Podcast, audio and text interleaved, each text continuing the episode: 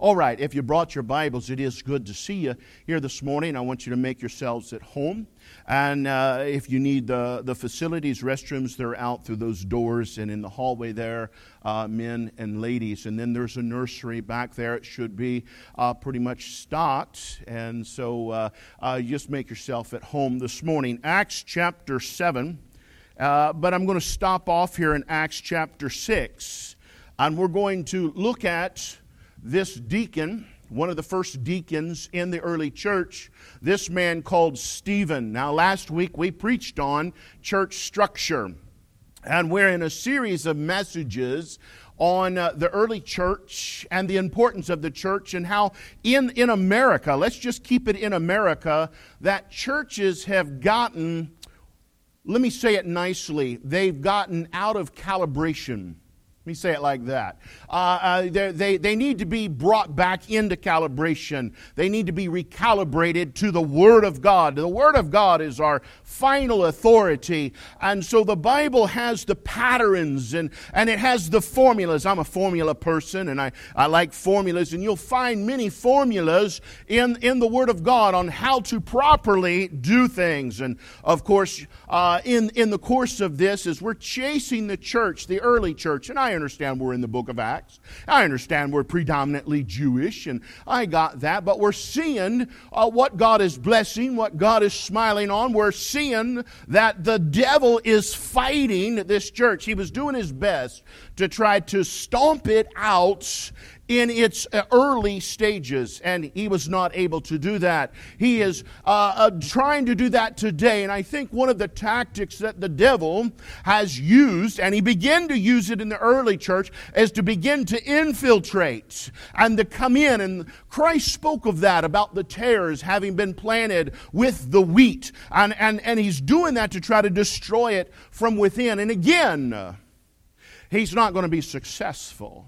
But it is kind of interesting to look at these things. And so catch it here in chapter, I want to say chapter six, and about verse seven, uh, because this is where we ended last week with God's blessing for the pastors having appointed seven deacons. And as we left the church, we understood that it had close to fifty-two thousand people here in this early church. And what we've been doing is every time we see the word it multiplied, uh, it could have multiplied by three, it could have multiplied by four, it doesn't say, but we understand it multiplied more than by one. And so we were conservative, and we just times it by two every time that we've seen that. And so now we're at fifty-two thousand people. It's the first mega church in the Bible, which is the church at Jerusalem. This thing's taken off. Somewhere in here, we'll begin to see the Scriptures emphasize that these people in the early church were followers of the way. And that's what Stephen is going to be preaching about. Now let's look here, verse seven, and the word of God increased, and the number of the disciples multiplied. That's where we come up with fifty-two thousand people in Jerusalem greatly. So it could have rightly been more than doubled. And a great company of the priests were obedient to the faith. See, when God gets in it, other people, it's just kind of catching. They just begin to get in on it because they want to get in on the blessings of God. They're getting saved and getting involved in the work of the Lord. And then, and Stephen, that was one of the seven deacons. And we're kind of getting a look at what a deacon's job was. If you was to back up to verse three, he says that the apostles...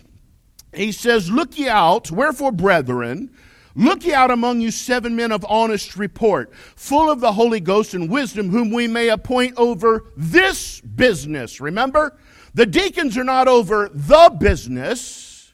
They're over this business. You say, preacher, what was this business? It was the widow's table. That's the job of the deacons. They are servants to the church. You said, well, I thought the pastor was the church's servant. No, the pastor is God's servant. And according to this passage of Scripture, if you was to read from verse one, they're to be given continually to prayer and the Word of God. Uh, that's a, that would help us a lot in our churches today if pastors were given to prayer and the study of the Word of God. I dare say that it would clear up a lot of fogginess in the pulpit and clear up a lot of cloudiness in the pews. And so the deacons are to be over this business. It's what the Bible, I love the Word of God, don't you? How clear and precise. There should be no debates about what a deacon does. It's here in the Word of God. And then the pastoral epistles covers it again.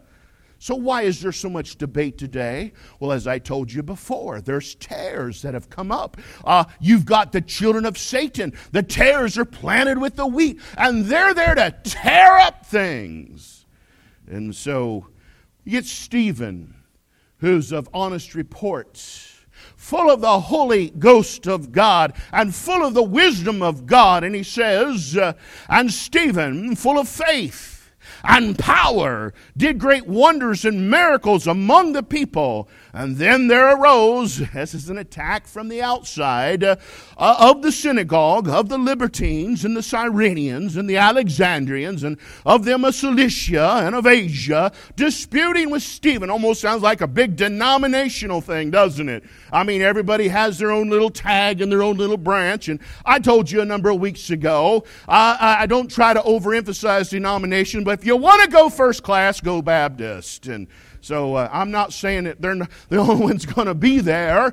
Uh, there's, of course, there's going to be other people there from other different denominations. There's many other denominations still preaching the gospel today. But you want to go first class? Go Baptist. I can't find that in the Bible, but it sure sounds good and puts a smile on everybody's face. It might not be biblically accurate. You let the Holy Spirit work with you on that stuff. Uh, but it on that that's that's what my mind thinks of. I see all these Libertines and Alexandrians and Cyrenians. You know, everybody's got their own little flair and you know, little little slant on things. And so, verse ten, and they were not able to resist the wisdom in the Spirit by which he spake. That's Stephen. Why? Because he'd been in the book. He is full of the Holy Spirit of God. And then they suborned men. That means they're going to pay men to be false witnesses. That's the devil's crowd, ain't it? Which we have heard him speak blasphemous words against Moses and against God.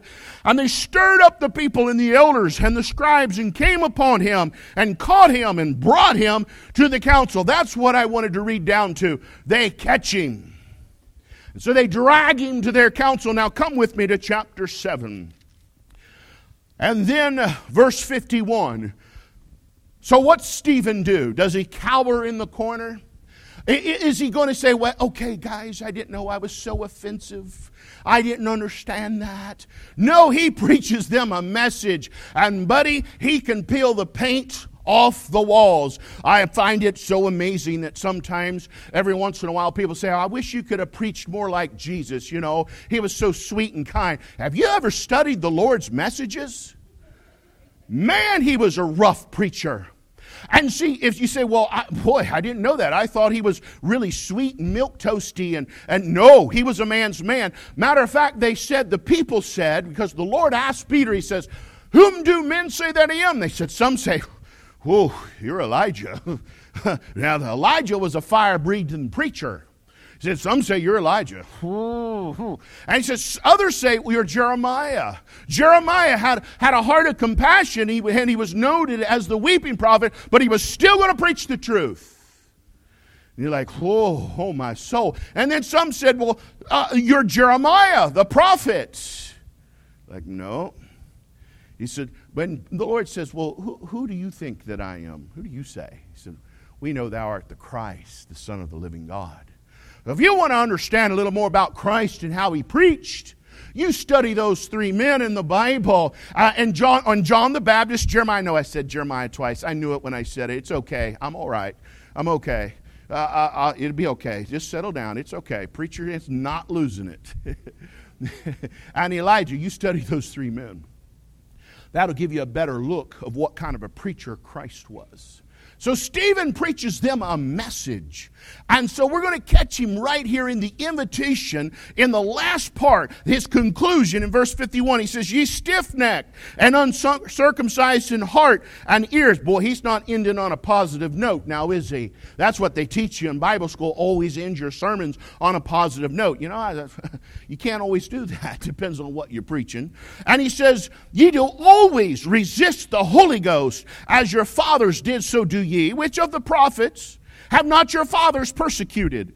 And they have slain them which showed before of the coming of the Just One, of whom ye have now been the betrayers and murderers.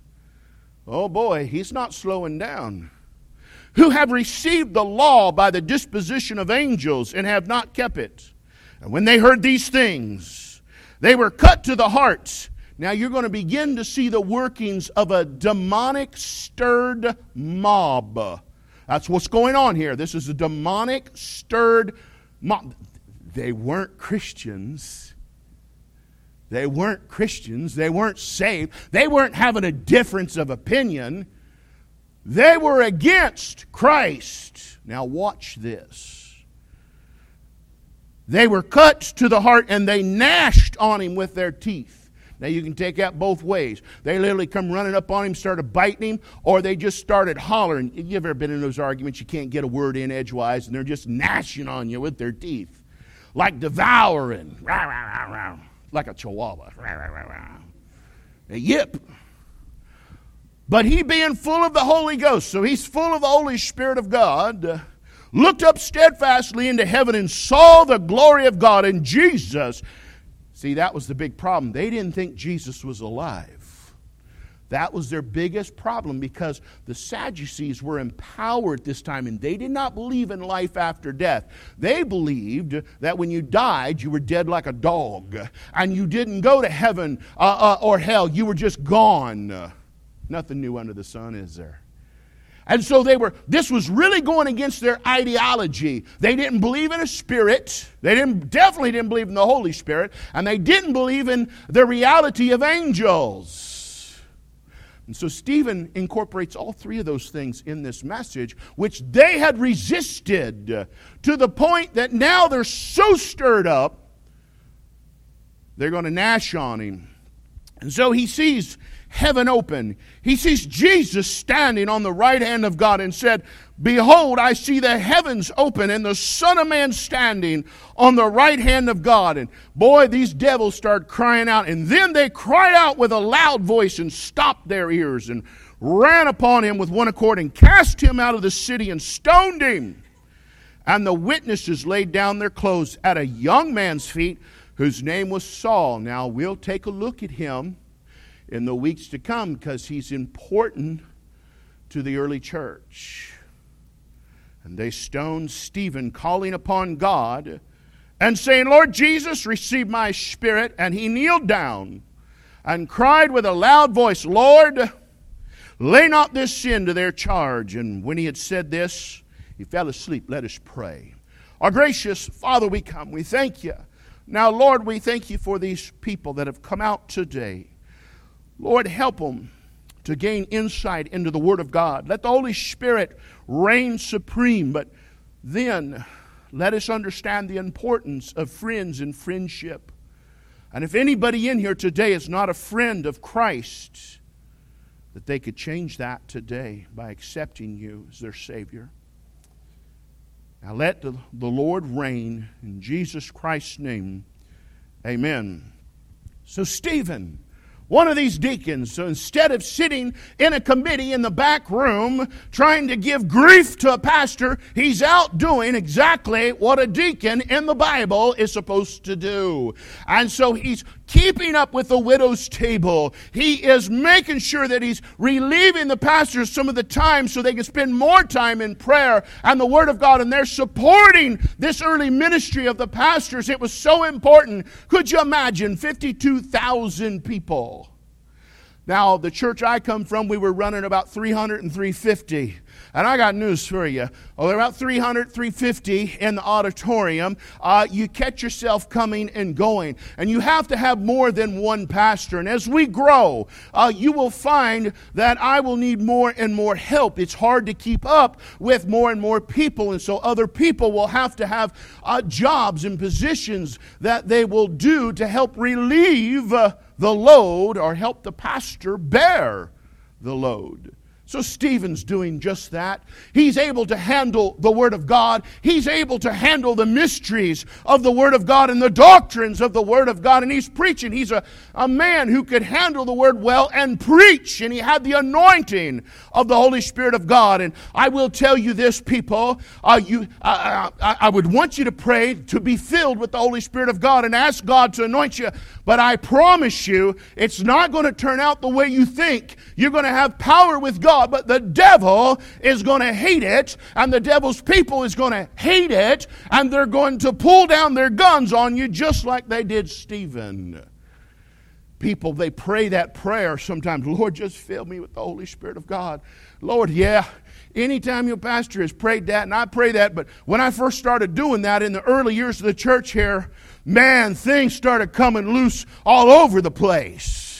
I'm like, Lord, what in the world going on? If you wanted to be filled with the Holy Spirit of God, and the more of God you're filled with, the more the devil doesn't like it, and the devil's children don't like it, and they'll cry out. And you're like, oh, my soul. Oh, no, Lord, it might be too much. Remembered of a story of a young man. He was telling me, he said, yeah, he had this school bully, and said he wanted to go behind the school to fight. You know, in those days, you could do that and not get in trouble, you know. The things never escalated past a good fist fight. And uh, uh, and he said, so he got back and he said, now look, you know, we're going to fight, all right? He said, okay. And and this, this gentleman that was telling me this, he says, I was afraid of him. I was like, man, this guy, if he hits me, he's going to hurt me. So he said, I hauled off and hit him and knocked him knocked him down. He said, that was it. He said, oh, I didn't mean that hard. don't Don't hit me that hard. And sometimes we're like that with the Lord. Lord, fill me with that Holy Spirit. And all of a sudden, He fills you. And you're like, oh, Lord, I didn't mean that much. Well, I didn't know this was going to happen. Well, it does. And the Lord's given us a, a look into that. Stephen, he keeps telling you over and over, he was filled with the Holy Ghost of God. It means he was being directed and guided and living his life in accordance to how God wanted him to do it. And so, the devil, we've seen that he's been attacking the church from within. Remember, Ananias and Sapphira, they were members, they were saved people. And Peter says they got to lying about what they were given. And, and, and so, Peter looked right at them. Sometimes I pray for that discernment. I just don't have that kind of discernment. I don't know how Peter picked up on that outside of the Holy Spirit of God, but he did. And he looked right at Ananias and said, why has Satan filled thine heart to lie to the Holy Ghost of God? And so we seen Satan was attacking, and that was the message we preached there on don't let the devil have a nail in your heart. One nail. Don't let him do it. And then we seen him attack from without, and now this is an attack from without. And Stephen preaches. And then the devil's crew, they don't take kindly to this type of preaching. Stephen is doing exactly what the Bible commands a pastor to do. Remember in First Timothy four, he says, preach the Word of God. Be instant in season, out of season. Reprove, negative. Rebuke, negative. Exhort, positive.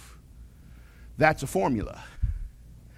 God has given the pastor the formula to keep your church balanced. For every two negatives, you preach a positive. A lot of churches today preaching all positive, don't they? It's all positive and cotton candy. Sometimes we need some of that. I mean, I, I love dessert. Sometimes I like eating dessert before I eat my veggies. But you can't leave your veggies out. You can't leave good, nutritious food out. So you got to have the reproving and the rebuking. And that's what Stephen is doing here. And the devil's crew, they don't like reproving and re- rebuking. Sometimes you'll hear it like this. I just don't like his tone. I get told that a lot. Don't like your tone. Well, You know, my mama used to say something like that. You get that bad look off your face. This is my happy face. This is me when I'm happy. This is me when they bring the grandbaby over to the house. Oh, it's my doodle bug. There she is. Yeah. Let me have her. You're like, are you mad? No, I'm happy, man. My heart's puttering. It's like, this is my sad face. Hey, you know, when's lunch? Kind of hard to read that. But uh, people, they don't, I don't like that tone. Well, of course not. You don't like reproving and rebuking. You don't like the authority of the Word of God. And Stephen handled the Word of God with some authority, just like a pastor should and the deacon should. And so we see here that Stephen gets stoned. Stephen finishes his course well. He does. Maybe it doesn't turn out the way that you thought maybe it should on the definition of finishing well. I know when we think, well, we're going to finish our race well, we're thinking of running in and crossing that finish line, and we're the hero, and we get the we get the, the trophy, and, and boy, we're just number one. Uh, finishing well in the eyes of God is not always like that. Here's what the Apostle Paul said about finishing well. He said, I have fought my fought a good fight. I have finished my course, and I have kept the faith. That, that's, that's what you need to focus on, keeping the faith. So we can learn from Stephen to help us, me and you, finish our course for God well. And the first thing I see in the life of Stephen here is he worshiped in the house of God. I mean, if you was to back up to chapter six, when they went to pick these deacons, uh, I mean, he says, you need to pick out some men, pick out seven men that's of honest report, full of the Holy Ghost of God, and full of wisdom. Well, there is going to have to be present and have already been working in with that group to be picked. I know. It got quiet. I hit a snag. I can see it. Y'all have to learn how to keep a smile on your face. I can read those things. The Bible's clear to tell us in First Corinthians four that a steward that handles the mysteries of God must first find himself faithful. You know, I was thinking about uh, uh, three things while the singing was going on. And about life and about people in in general. And and, and I, I you know we're we're so off onto, oh, we want to do something big and monstrous over here, and and I want to preach a message one day on uh, don't forget about the little things. And that phrase shows up in the Bible. But in your life, if you'll just focus on faithfulness, consistency. Say, aren't they one and the same? No. What I mean by faithfulness is you need to be doing what you're supposed to be doing. And I'm in the context of coming to church and being in the house of God. Because that's what we find Stephen doing, worship, and he was faithful to attend, but consistent. That's what I'm talking about, your attitudes. I'm learning in this day and age, people are, are like roller coasters, so up and down. They change with the moon phase. They're like, oh, oh, oh, oh. You need to learn how to be consistent. Your spouse needs to know what they're coming home to. They they don't ha- they shouldn't have to guess whether it's Doctor Jekyll or Mister Hyde. I won't go any farther on that. But then to obey. Those three things. Now they're not big. Try doing those three things consistently. To obey. Brother Dave's been doing a good job teaching the adult Sunday school class. And he's on obedience. To obey. Why can we just not simply obey? Stephen was an obedient service, servant. And he was worshiping in the house of God. One of the seven deacons picked from one in the church. Full of the Holy Ghost. Honest report. Faithful to the house of God, faithful in handling the Word of God. He understood what was going on, and he understood that Jesus was the Messiah. He didn't care what the religious crowd said. He knew that his Bible to be true. He didn't care about the Sanhedrin's commentaries. They were off in the left field somewhere. But then we see that he worked in the house of God.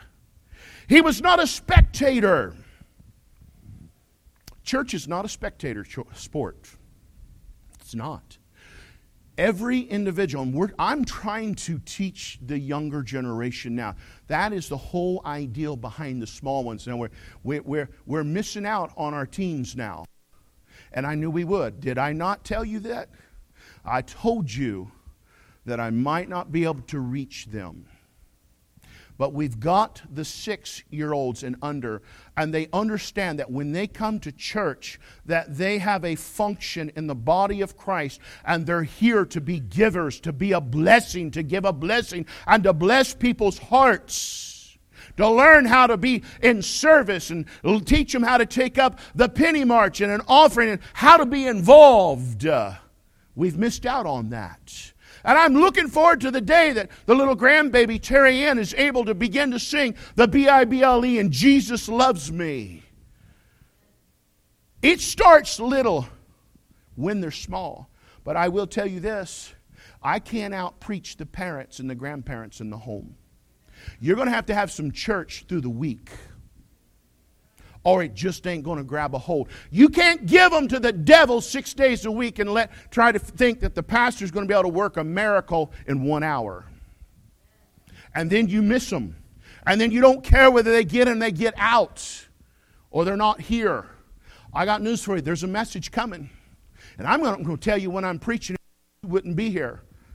And it's going to be out of Second Timothy chapter three on raising that last generation. And I've got it about halfway done.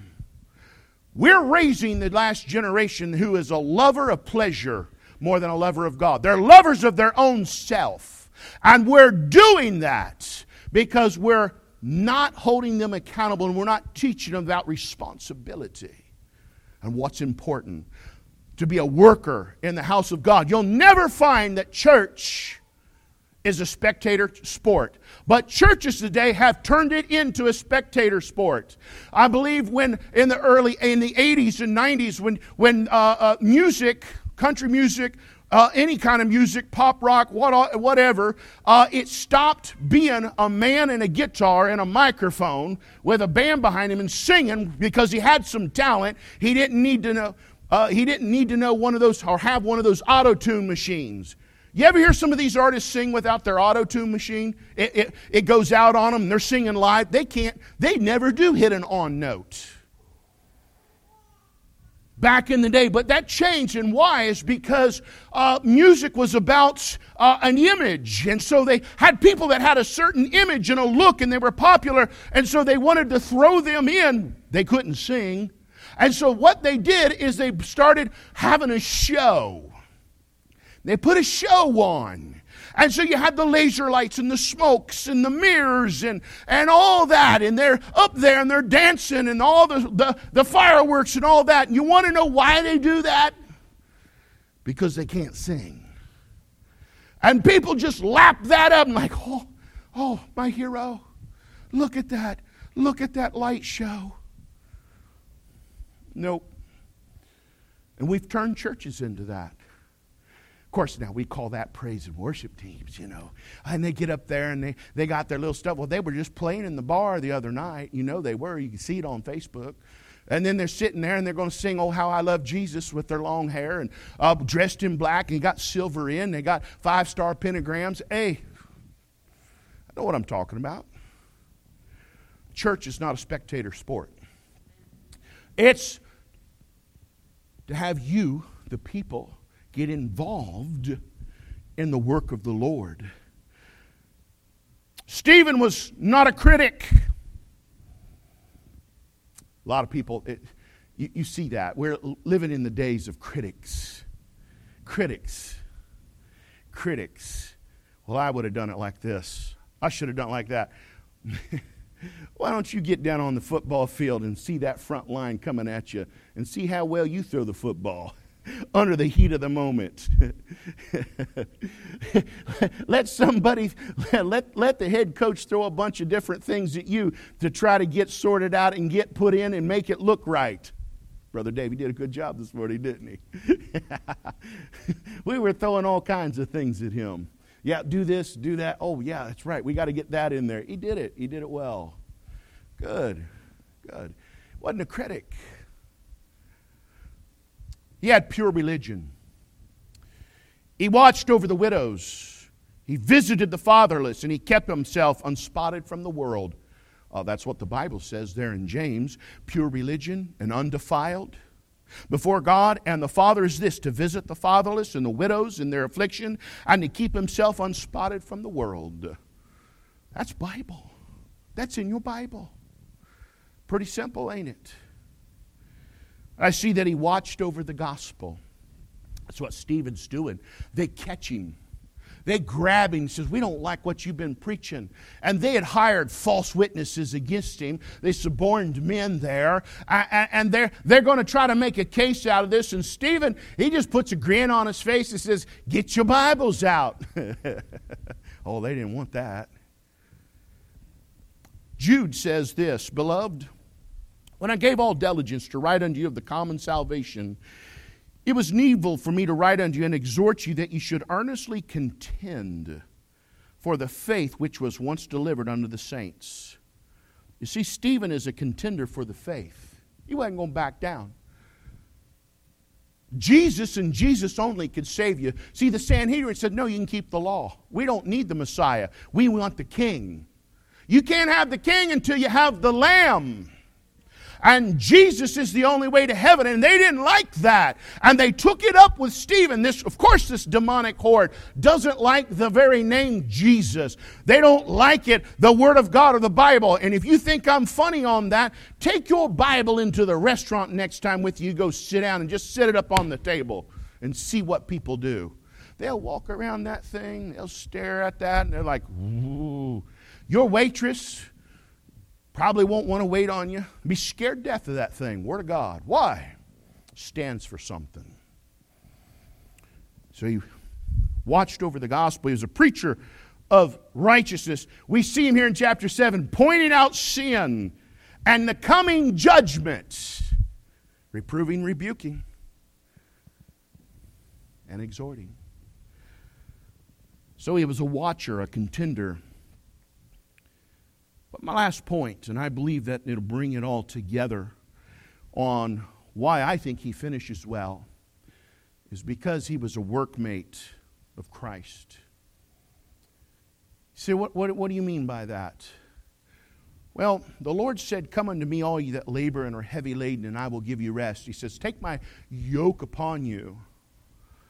He said, for my yoke is easy and my burden is light. And when you get saved...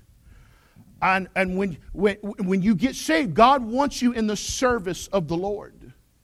And the Lord says, you're going to yoke up with me. You're going to be a workmate with me. And you've got a job to do, and Christ has a job to do. And the Holy Spirit lives down in our hearts. And He works with us. He helps us. He's our helper. And here's Stephen, a workmate of Christ. Stephen denied himself. Hey, this wasn't uh, uh, easy to do.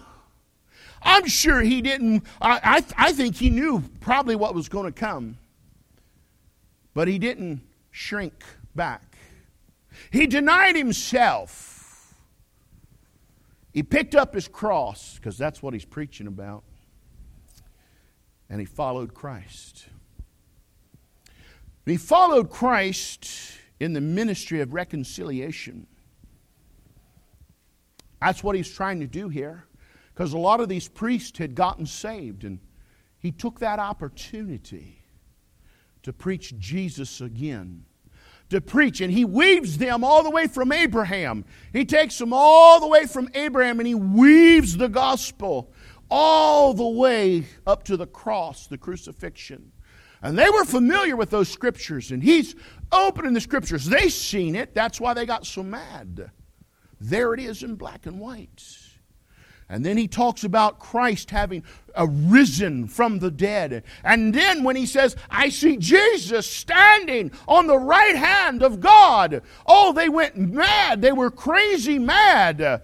Because He's saying, he's testifying, he's seeing the resurrected Savior. And that was totally against what they believed. And so they stoned him there. In this life, you're going to make a choice to be a friend of God or a friend of the devil. That's your choices. In the next life, you will spend your eternity based upon this life's choices. Friend of God, that means you've accepted the Lord Jesus Christ. You recognizing that He's that God manifested in the flesh. He come, He lived, He died, and He rose again, and He's seated on the right hand of the Father. And you're going to accept Him as your Lord and Savior. You're going to accept uh, the sacrifice that He made to pay your sin debt that puts you at enmity with God. And then you'll side to be a friend of God, meaning that you'll be found in the house of God, and you'll be found busy in the work of God, and you will be a watcher over the gospel of God.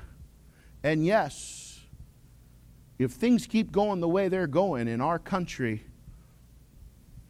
it could be us that end up giving our lives for the gospel. We kind of got a little glimpse of that in twenty twenty through the COVID lockdowns, what they were doing to preachers and the churches. I believe it'll get worse in the years to come if God tarries. I pray that God don't tarry.